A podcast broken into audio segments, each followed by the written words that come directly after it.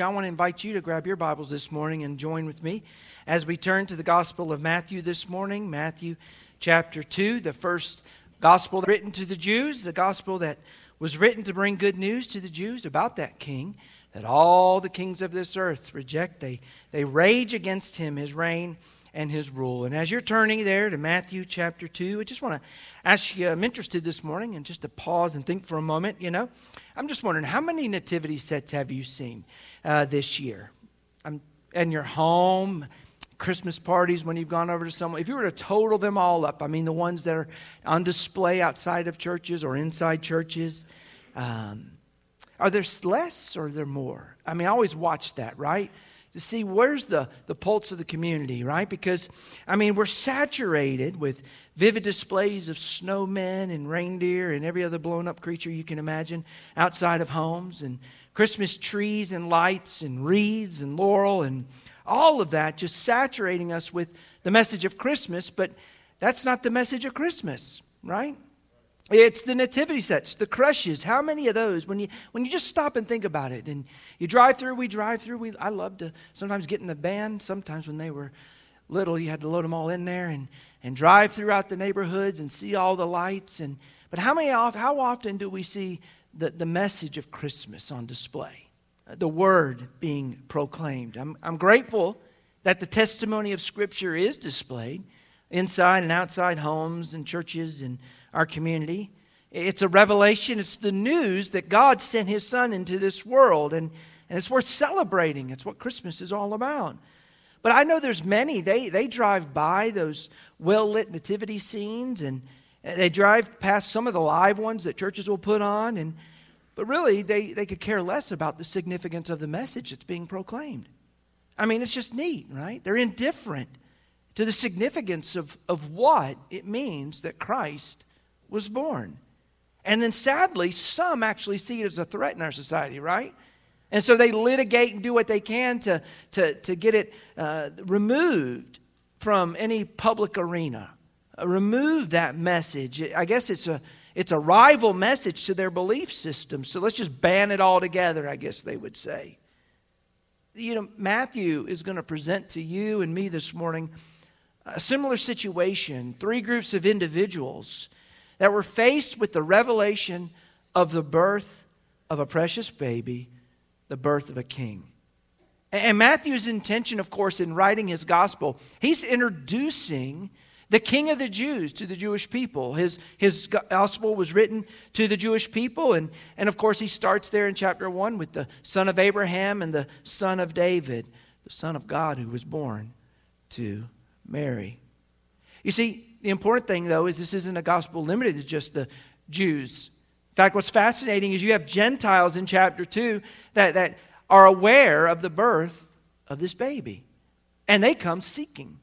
They come seeking to discover for themselves. And so, in reality, Matthew's presentation, though written to the Jews to say, the king has come, the Messiah has come, the promised anointed one has come, it's really a message for all the world to see and hear and to believe. In fact, that's not surprising because when you get to the end of the book, right? What's the Great Commission?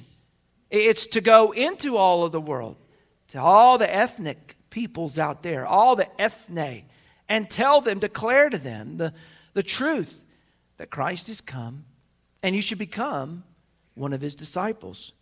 That's what we're commissioned to do.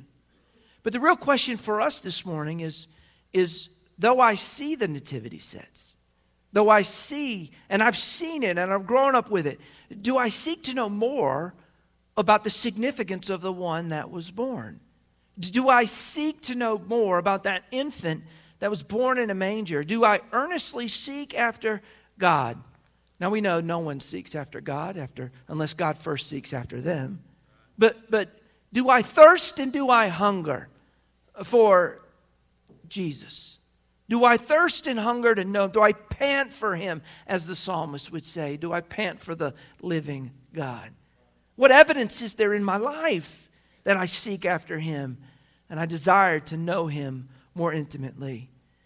There's some this morning, listen, let's be honest with ourselves. Uh, we have so much access to the, the light of the world, the light of truth that has come to us, and yet our attention is not seeking after him as it ought. If we're honest, we, we, we're seeking after things that really are vain pursuits, and, and they'll never really satisfy the hunger of our soul. They'll never satisfy the longing that's within us. They'll never help us really have find significance and meaning and purpose in life. But He does. Because you see, this God sent His Son, and He's the one we're supposed to seek after. And that's what happens here in Matthew chapter 2. Now, this isn't at the birth, this is perhaps a year and a half after the birth of Christ. Uh, but what's significant is that Gentiles come. They, they come seeking after the one who's born king. And that's my prayer this morning, is that we'll realize there is a God that's worthy of everyone in this room, everyone watching online, everyone who's listening to the sound of my voice this morning. He's worthy of you and I seeking after him. And your presence here this morning is really Him seeking after you, exposing you to the truth and reality of who He is. And you may have driven past these nativity sets and, and seen them and seen them and never really taken any time to really take in and think deeply about them. But He's trying to speak to us this morning and say, I'm here and I'm worth seeking after. So I want you to stand with me. We're going to read this section and then I'm going to walk down through it. So stand with me in honor of the word of the Lord because He is a God who is not only worthy, He's worthy to seek this morning. Now, after Jesus was born in Bethlehem of Judea in the days of Herod the king, behold, wise men from the east came to Jerusalem, saying, Where is he who has been born king of the Jews? For we have seen his star in the east and have come to worship him. When Herod the king heard this, he was troubled, and all Jerusalem with him. And when he had gathered all the chief priests and scribes of the people together, he inquired of them where the Christ was to be born. So they said to him, In Bethlehem of Judea, for thus it is written of the prophet, But you, Bethlehem, in the land of Judah, are not the least among the rulers of Judah, for out of you shall come a ruler who will shepherd my people Israel. Then Herod, when he had secretly called the wise men, determined from them what time the star appeared. And he sent them back to Bethlehem and said, Go and search carefully for the young child. And when you found him, bring back word to me, that I may come and worship him also. Now, when they heard the king, they departed, and behold, the star which they had seen in the east went before them, till it came and stood over where the young child was. And when they saw the star, they rejoiced with exceedingly great joy. And when they had come into the house, they saw the young child with Mary, his mother, and fell down and worshipped him. And when they had opened their treasures, they presented gifts to him gold, frankincense, and myrrh. Then, being divinely warned in a dream that they should not return to Herod, they departed for their own country another way. Lord, we thank you today for this wonderful truth. The light, the light has come. And Father, we give thanks that you opened our eyes and helped us to see the truth, the significance, the meaning of this creche before me, this nativity scene before me. God, what your word describes and tells us, Lord, that the Messiah has come, the one who is the King. Now, Lord, I pray that we've all bent our knee this morning, our, bent our hearts to surrender to Him today. And Lord, if we haven't, then my prayer is that your Spirit would even now Work on us, Lord. Convict us, Lord, that we, we would surrender and yield to you and recognize that you're a God worth seeking after every day of our life. And Lord, I pray that your word would now speak, your spirit would speak to us, and we'd hear the voice of the living God. We ask this in Jesus' name. Amen amen. You may be seated this morning. Matthew tells us about these magi, pilgrims from the east some would say they were stargazers, educated men, sometimes considered the wisest men there in the land. Why? Because they studied the stars to understand the seasons and other things that would happen. But something unique has happened. There's a star in the sky that has captured their attention. And so they've gone on a journey and they've made their way. They had watched the stars for years, but one special star appeared, something different, unique, unusual shining light. And so they determined hey, let's pack up our things and let's go see what this star means. And they arrive there in Jerusalem. And they arrive in town and they say, We're looking for the king of the Jews. How did they know that it was to be the star for a king? Had God had a plan when he exiled his people from Israel and sent them to Babylon? When they took the word of God with them and took the word there to Babylon and there in that region, the wisdom of God was displayed as greater than the wisdom of this world through Daniel and some Hebrew boys. And there, perhaps they shared the truth of God's word, the Torah. Was it there that they read or understood that the star that Balaam spoke of in Numbers 24 would represent the star of a king? Was it the light that Isaiah spoke of that would shine upon the Gentiles in a day that would also shine for the people of Israel? Whatever it was, we don't know specifically, but we know God spoke to them, revealed something to them that they should inquire and seek after this one to whom star had appeared. Well, as they arrive in Jerusalem, they begin to traverse the streets and they're inquiring. Just think, asking shopkeepers, citizens walking up and down the streets, just the general populace, asking, Where is this one who's born king of the Jews? And as they begin to ask those questions, the people get a little bit anxious. Well, what are they talking about? Well, who's this one that's born king? Of, someone, has there been a birth? I mean, we're in Jerusalem, we're in the capital city. If you'd go anywhere to find the king, you'd go there, right? And so they arrive, and what we discover is not only are the people anxious and maybe a little bit nervous, but there's also one who's particularly interested in their inquiry the king. But he's not the king of the Jews, he's King Herod. And he represents those that reject the revelation of a king. Could you imagine? Imagine a, a, limousine, a convoy of black limousines pulling into Statesville. They pulled into Walmart parking lot after going through Dysfunction Junction, right? oh, avoid it today at all costs, beloved. I've got some shopping to do. No, I'm just kidding. then they head down to City Hall they go inside, individuals with a large entourage. They come out after a couple hours, and, and, then they head up maybe up north on 115, somewhere outside the central school area. And they pull up to a home, and, and they go inside and they say, Excuse me, we're here to see the one who will be the President of the United States. It's a child or a grandchild that's there. What do you think the parent's reaction would be? Or the people's reaction in Walmart? Or the city officials in town? That's essentially what has happened. This large entourage has come to town. They, they're, they're asking, they're inquiring, where, where, where is he who's born King of the Jews? People are baffled. What are they talking about? But the king is particularly interested. Now, you notice it says that he is the one, he is Herod the king, lowercase. You see, he shouldn't be reigning and ruling in this place. Why? He's not a Jew, at least not a full blood Jew. He's from Edom. He, he, he, he's a descendant of Esau.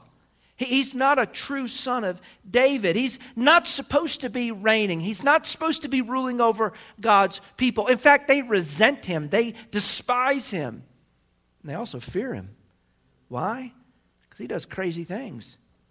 He'll slaughter a whole town of innocents, as we'll discover at the end of this chapter. He's a puppet king. He was placed there, put into his position by the authorities in Rome. Why would he reject this one that, every, that this, these magi are seeking after? Why would he be so worried about this king? Well, it goes back to the story of two babies. Two babies that wrestled in a mother's womb. Two babies that wrestled in the womb of Rebekah. When it was said there in Genesis that the older shall serve the younger before they were even born. When, when it was revealed that, that, that Jacob would, would long for the birthright and all the privileges associated, but Esau would despise it and not be worthy of the birthright that he had.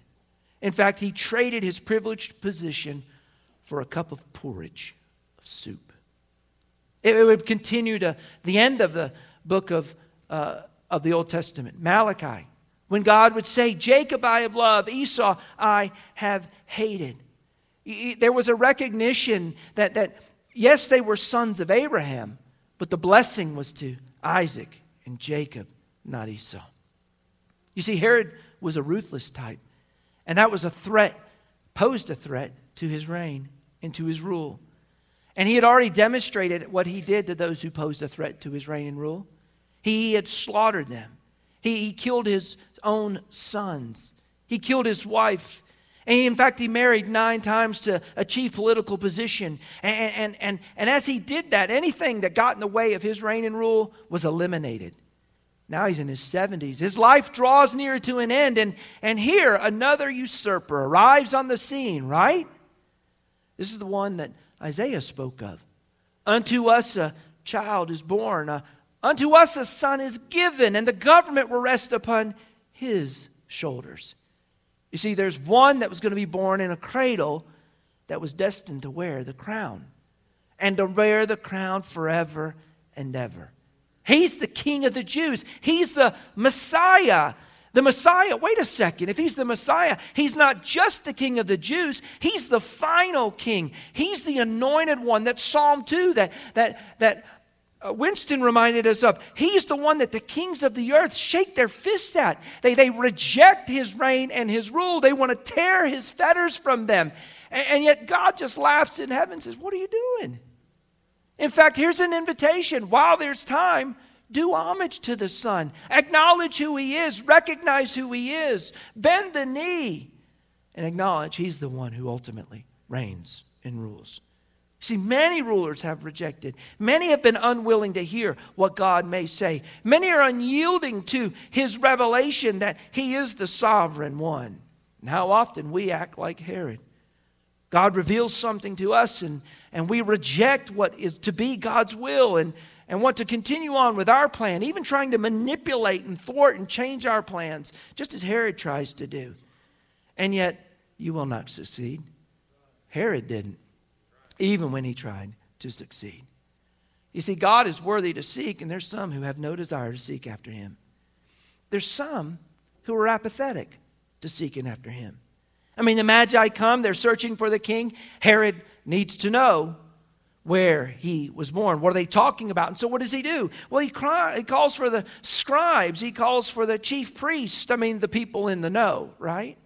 Get the theologians in here. Let's ask them the question. Certainly, they know the answers to these questions, and they should have been asking more questions. But he inquired this one question Where is he to who was to be born, the king, the Christ, the king of the Jews? Where is he to be born? They know the answer. They know the Old Testament, they've studied the scriptures. Uh, it's just six and a half miles down the road, just, just a, an hour and a half walk, 13 minutes in heavy traffic, right? No, just, no. He, he's there in Bethlehem. That's, that's the place where the Messiah is to be born. That's what Micah has told us. But if they knew that, why had they not camped out there? I mean, if Micah had said, listen, the one who's going to be born king of the Jews, the, the one, the ruler who will come forth, who will shepherd my people Israel. Why, why had, in their study of Scripture, why had they not more earnestly sought the birth of that one? I mean, you could just sit, camp outside the, the hospital ward there, right? And, and wait and, and expect the arrival, the birth of, a, of the Messiah. But it's been hundreds and hundreds of years since any revelation had come from God. I mean, this is the amazing thing. These foreigners come, these magi who've seen a light in the sky, they come with a burning, hungering heart. They, they want to know where's, the, where's he been born? Where is he? And yet, those who are the closest to the scriptures, those who have studied them the most, those who know the answer to that question, apparently are apathetic to the reality of that birth and the truth of that birth and the reality that it is going to happen. I mean, they should have been asking more questions, not just where is he going to be born? And maybe, maybe they did, but the significance of the answer to those questions didn't change their lives. I mean, it's not just where is he to be born, who is he to be born? I mean, this child that is born, this son that is given, that, that the government will rest upon his shoulders, who is he? If, if he's a son who's given to us, is he deity? I mean, the shoot comes from Jesse, we know that, but, but who is this one that, that will come? Not just who is he, when, when will he be born? Is, is there any clue, any insight as to when that will take place? No, there should be an expectation in your hearts. It could be at any moment. No one knew when specifically he was going to be born. It would be on God's timetable. It's the same thing with the coming of Christ the second time. It'll be on God's timetable. Does that mean we just camp out and wait and just go about our own business? We're just, well, we'll know. No, there's an earnestness, an expectation, a seeking, a longing, looking in the skies. Today's the day. It could happen today, before Christmas tomorrow. And you don't get to open up all those gifts under the tree. And that's not a bummer if he comes, because he's the greatest gift. But, but why? That's the question, really. Why would this child be born? Why would this son be given?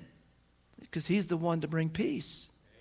He's the one to bring redemption. He's the one to reconcile lost humanity to its maker. He's the one to bridge the gulf because we're estranged from Him. We, we don't seek after Him. And, and we need someone to change our heart's desire so that we long for Him and look for Him. And here's some magi. They've traveled months to find this one who's been born. They've come many miles at great expense. They've sacrificed their livelihoods, their families. And here they've traveled over those dirty, dirty, dusty uh, desert roads, and now they're here. It really challenges us to stop and think for a moment. Because we see, we know so much, we, we have so much access to the Word. But how much do I really hunger for God?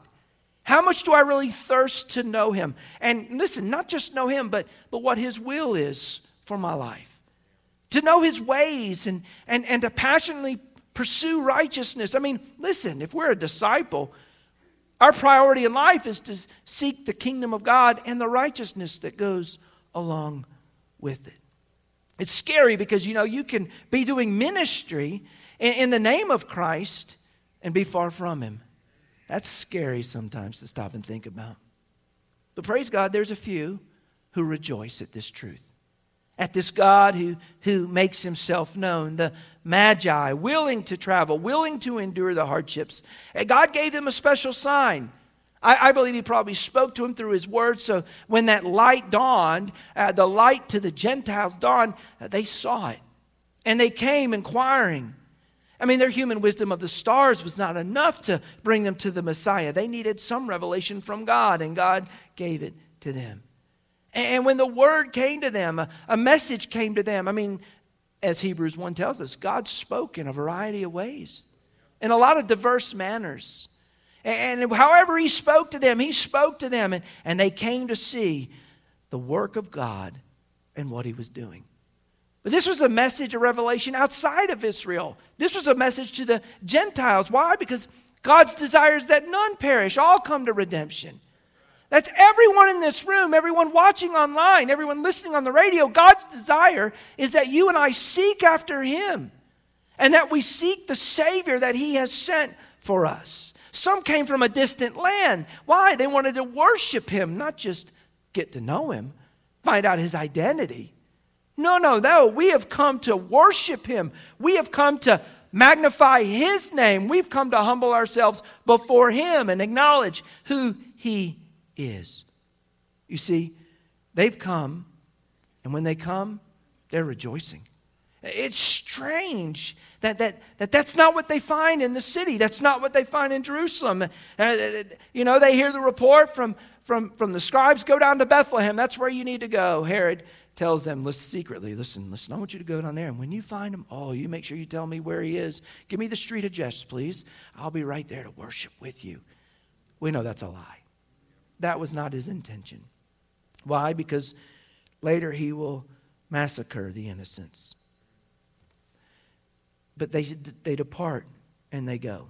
They just follow the revelation God gives them. They, they go there, and as they're going, they, they, they find a, the star leading them even further, leading them right to the place. It stood over the place where the young child was. I know we, we bring the Magi in the Nativity set. They weren't there at the birth, y'all. That was the shepherds, okay? But they still came seeking. Just took them longer to get there. So I listen, I don't know how early you came to seek after the Savior who was born, or how later in life you came. But his desire is that we seek after him. And that we come. And when we come, we do as they did. They just followed the light that God gave them, the, the light they had. They just go in obedience. They, they, they go, and when they get there, they give. They, they give back. They give a sacrifice, something that they deemed valuable to the one who was worthy of their worship. They enter in. Yeah, could you imagine Mary and Joseph, what they thought about that moment? Who's this great big entourage outside of Bethlehem? We don't get this in the little old city. Who is this? And they come into the house and, and they just want to bow before a child, a toddler. Now, some of y'all are going to see some toddlers here in the next day or two. And, uh, and when you give them a gift, man, it's like, right? But they give this child, this toddler, some gifts, recognizing who he is gold, frankincense, myrrh. Gold, because that's worthy of a mighty king. Frankincense, because that's what a priest would need to minister with. Myrrh, why myrrh? Oh, because see, this one is born to die. This one is born to offer himself as a martyr, one who would die in our place to purchase our redemption and redeem us. And they offer those sacrifices and, and they give freely and then they rejoice, as it says in, Eh, with a joy, a great joy, according to verse 10, an exceedingly great joy. Is that what happens when we behold our King, when we think about him, and we contemplate the one who came to die for you and for me? Because, see, that's what Matthew is revealing to the Jewish people. This is what he is revealing to the Gentiles as well, as this gospel will go forth. This good news would go forth. I mean, the shepherds had the responsibility to go and tell, and they went and said, This is an extraordinary thing that has happened. Come and see, come and see, come and see. They marveled. But this is years later. And evidently, the message of the shepherds had not really changed a lot of people's minds, not all hearts. But now, here are the Magi. And they come. Matthew reveals this truth not just in his gospel to the Jews, he reveals it today to you and to me as well. Why? Because this child that was born was born to be king. And you and I are invited to bend our knee while there's time. Because, see, there will be a day where everyone will bow their knee. Every tongue will confess Jesus is Lord. I mean, that's why in the midst of a service, we pause at the end and we say, is that you today? Are, are you the one that God is speaking to you? Are you the one that God is trying to get your attention? Things that are happening in life, and then, and then you, you come to a point where you realize there must be more. And God's word speaks to you and helps you to see and helps you to realize the Spirit of God says, This is for you. And, and you recognize, you know what? I'm a sinner and I need a Savior. I've been reigning, I've been ruling like a little king, a little queen over my little fiefdom. And I've been trying to manipulate things for how I think reign and rule should be, and not even taking thought of the one king who reigns eternally in heaven on his throne there by the Father. And, and the Spirit of God convicts us, and we say, I realize I need to bend my knee. I need to put my little scepter down and acknowledge He's king, not me. He's king. He reigns and rules, He calls the shots. And see, everyone in this room, all of us have to make that decision for ourselves at some point where we acknowledge He's God and we're not. Here's the amazing thing this king has demonstrated that he is willing to die for you and for me and to purchase our redemption. And if we will surrender to him, he will make us a part of his kingdom. He'll make us an heir and a joint heir of his kingdom. We don't deserve that either that he would die to save us and then die to give us this privileged position as the children of God. Why wouldn't we accept that invitation? Why wouldn't we respond to this truth that he came as a Savior? You see, this king is able to cleanse my heart. This king is able to save my soul. This king is able to transform my life. This king is able to bring peace, listen, between my maker and myself. Why wouldn't I yield to Him? The only way you can is by repentance and faith.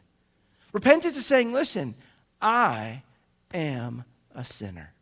Not just I've done sins, in my heart, I'm a sinner. And I am inclined to this way, to living for myself and my selfish desires. But, but I, I, want, I have a change of mind. I see and I realize Jesus is the Savior.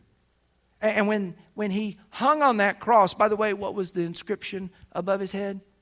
The King of the Jews. That king died. And he died there. And it was the centurion who was right there at the foot of the cross. He was the only one really that recognized truly this is the Son of God. And he died there. He hung there for you and for me. Why? Because the wages of sin is death. Someone has to pay the penalty for sin. And it has to be a payment, a perfect sacrifice. And sadly, none of us in this room can offer it, and I don't want to offer it. I want one to offer it for me. And the one that did that is Jesus. He paid the penalty and then he offers an exchange. If you will repent, if I will repent say, God, have mercy on me. I'm a sinner. I can't save myself. But I believe you died on that cross and I want to put my trust in your sacrifice and I want to surrender and ask you to be my Savior and Lord. The Bible says that we are born again and we become part of his family and he saves us. He clothes us with an, a righteousness that we can't achieve. And, and that means we're right with God and that we have been bought with a price. We belong to Him. You see, this child that was born was a son that was given. Upon this table is a creche, it's a nativity scene. It represents the truth about the king that was born, but the one that was in the cradle went to the cross to die. Last week, when we celebrated the Lord's table, it was a reminder of what he did for you and for me. He gave his life, and he gave us a promise in blood that once you're his, you're always his. And he keeps his word. Now, beloved, listen, if, if you've never accepted Jesus Christ as your Lord and Savior, then, then maybe today's the day you need to get that right. You need to say, you know what, I, I, I'm going to put my scepter down. I'm going to acknowledge He's Lord, and I want to surrender to Him. The Spirit of God's convicted me, and I need to repent and ask Christ to be my King, my Savior. And maybe if God's Spirit has spoken to you today, now's the time. In a moment, our pastor's going to be here at the front, and the pianist is going to come and play. We're not going to stand, we're not going to sing. This is time to do serious business. Do I, am I seeking after that King? Am I seeking after His kingdom? Am I seeking after his righteousness? Because maybe I'm a believer this morning and I have surrendered to the king, but you know what? My life isn't demonstrating that really right now. I've been living for my own purposes, and I, I need to get that right. And that's why we have a time to make a decision if we've heard God speak. Why? Because God's desire is that we walk in obedience and that we walk by faith. And you have to take those steps to walk after Him.